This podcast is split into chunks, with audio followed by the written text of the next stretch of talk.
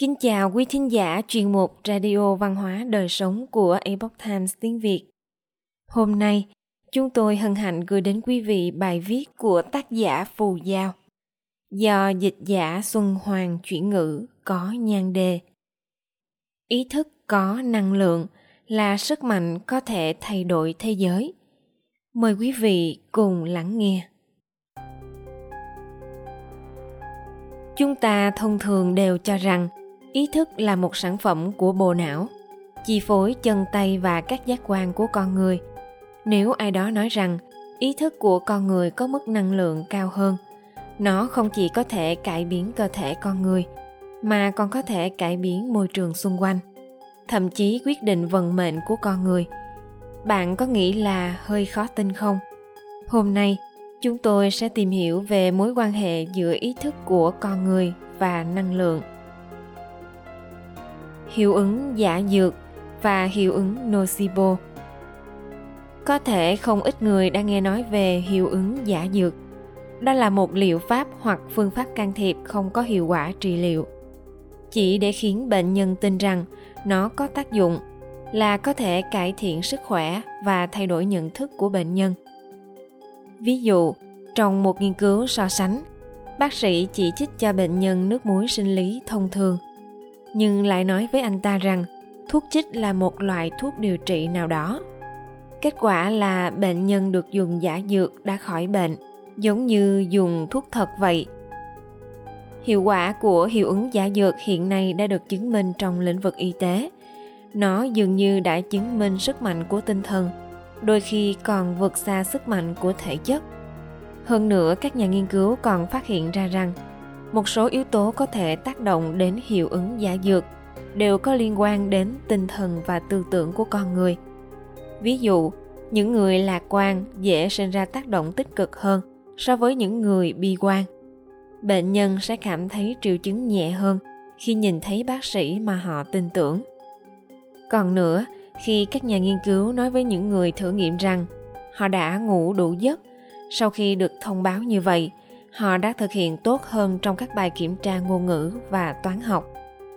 Khi nhân viên dọn dẹp của khách sạn nghe nói rằng công việc của họ cũng được tính là hoạt động thể chất, thì tình trạng sức khỏe của họ bao gồm cân nặng, lượng mỡ cơ thể, tỷ số vòng eo hồng và huyết áp đều đã cải thiện.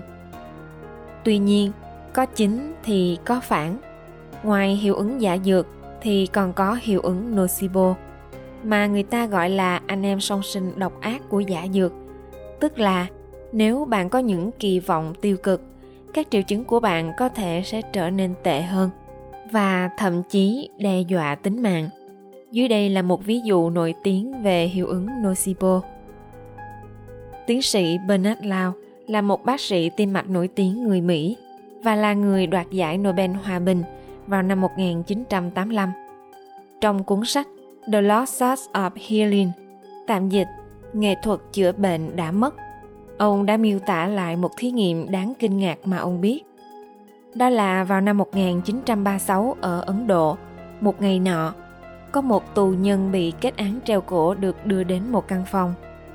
Trong phòng có một người đàn ông đang đứng. Tù nhân này nghĩ rằng người đang đứng kia là một quản giáo. Nhưng thực tế ông ấy là một nhà nghiên cứu. Nghiên cứu gì? Chính là nghiên cứu ảnh hưởng của tinh thần đối với thân thể. Nhà nghiên cứu nói với tù nhân rằng anh ta sẽ bị hành quyết, nhưng anh ta có thể chọn treo cổ hoặc là bị chảy máu cho đến chết. Tù nhân này đã chọn cách thứ hai. Thế là anh ta bị trói vào giường và bị bịt mắt. Có những bình chứa nước nhỏ giọt được treo bên dưới bốn cột giường. Sau đó, nhà nghiên cứu đã rạch vào cổ tay anh ta nhưng không thực sự làm rách mạch máu. Tiếp đó, ông bắt đầu cho nước chảy nhỏ giọt, cố ý để người tù nhân nghe thấy. Ban đầu, nhà nghiên cứu để nước chảy tí tách tí tách rất nhanh. Sau một khoảng thời gian, thì dần dần để nước chảy chậm lại, tạo cho tù nhân này có cảm giác rằng máu đang cạn kiệt. Khi âm thanh nhỏ giọt kết thúc, thì tim của người tù nhân này vốn là một thanh niên khỏe mạnh cũng ngừng đập. Anh ta đã chết mà không chảy một giọt máu nào. Thí nghiệm này thách thức tính đạo đức, cho nên về sau đã không được lặp lại ở phương Tây. Tuy nhiên, trên thực tế, các nghiên cứu khoa học hiện đại đã phát hiện ra rằng ảnh hưởng của tinh thần đối với cơ thể con người là luôn tồn tại. Hơn nữa nó có sức ảnh hưởng đáng kinh ngạc tần số năng lượng của ý thức Tiến sĩ David R. Hawkins, sinh năm 1927 tại Wisconsin, được biết đến như một nhà nghiên cứu, tác giả, nhà lâm sàng học và khoa học gia tiên phong trong lĩnh vực ý thức. Ông từng xuất hiện trên các chương trình phát thanh và truyền hình nổi tiếng trên Internet. Ông cũng từng thuyết trình tại tu viện Westminster, diễn đàn Oxford, nhà thờ Đức Bà, Đại học Harvard, vân vân và qua đời tại Arizona vào năm 2012. Cùng với các học giả khác, tiến sĩ Hawkins đã dành hơn hai thập kỷ để phát triển bản đồ giải thích ý thức bằng cách nghiên cứu ý thức và tần số dao động của thân thể con người. Các đối tượng thử nghiệm đã được các học giả chọn ngẫu nhiên trên khắp đất nước Hoa Kỳ, Canada, Mexico, Nam Mỹ, Bắc Âu và những nơi khác, bao gồm nhiều chỉ tiêu đa dạng khác nhau như chủng tộc, văn hóa, nghề nghiệp, độ tuổi, vân vân.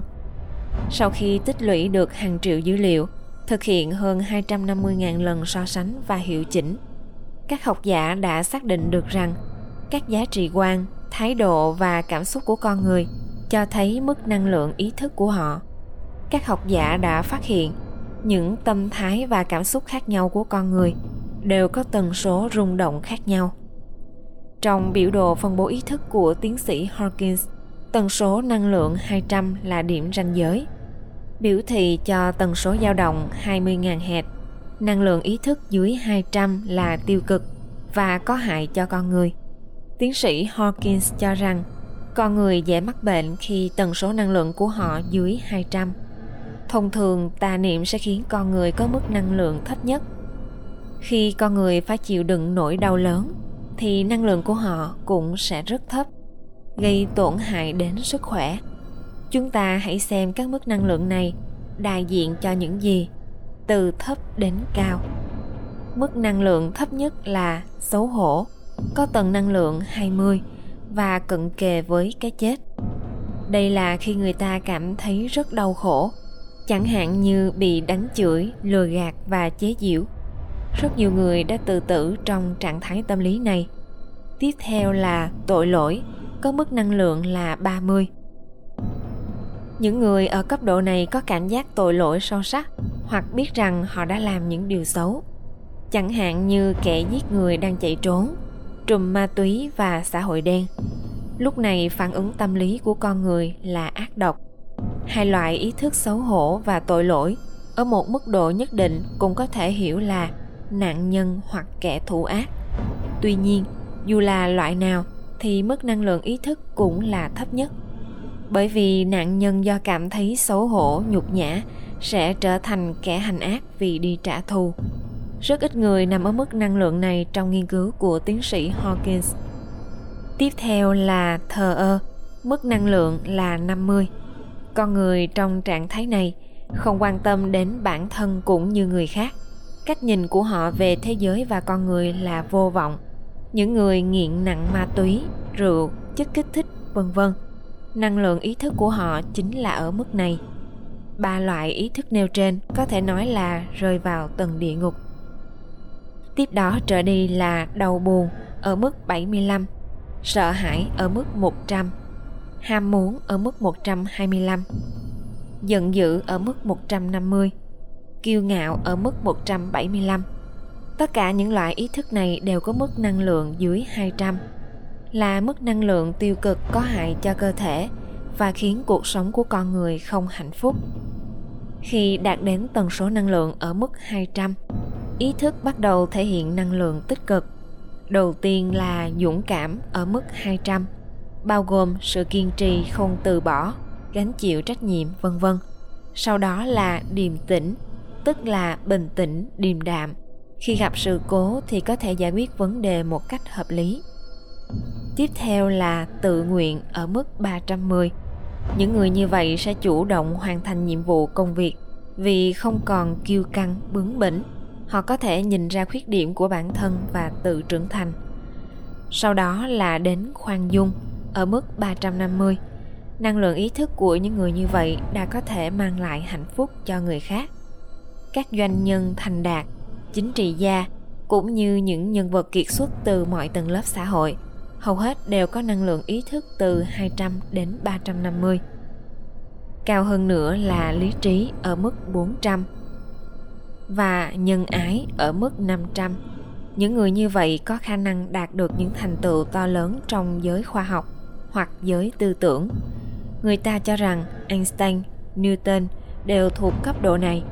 Có rất ít người trong xã hội có thể đạt tới mức năng lượng từ 400 đến 500.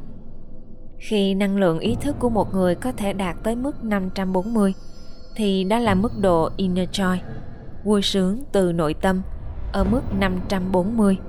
Ở cấp độ này, ý niệm của người đó có năng lượng đặc biệt. Trong phạm vi của trường năng lượng này, mọi người sẽ cảm thấy đau đớn về thể xác được giảm bớt, những tổn thương về tinh thần cũng được xoa dịu.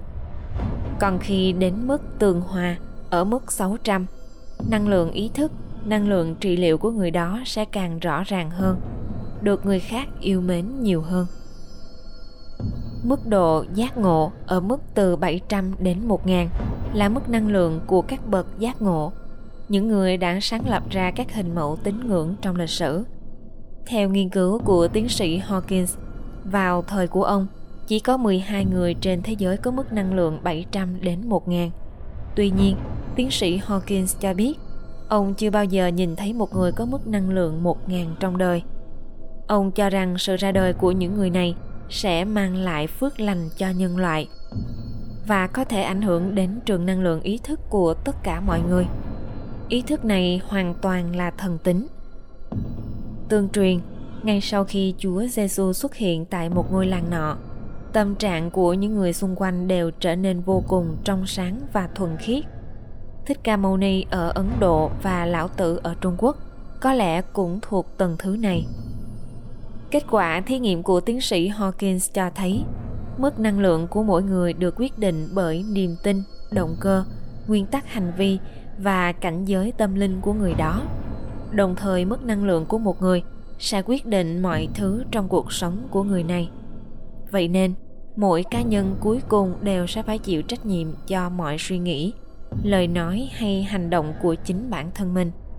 Điều này rất giống với câu nói của cổ nhân – tích thiện chi gia tức hữu dư khánh tích bất thiện chi gia tức hữu dư ương nghĩa là nhà tích chứa điều thiện ắt sẽ có niềm vui nhà tích chứa điều ác tất sẽ có tai họa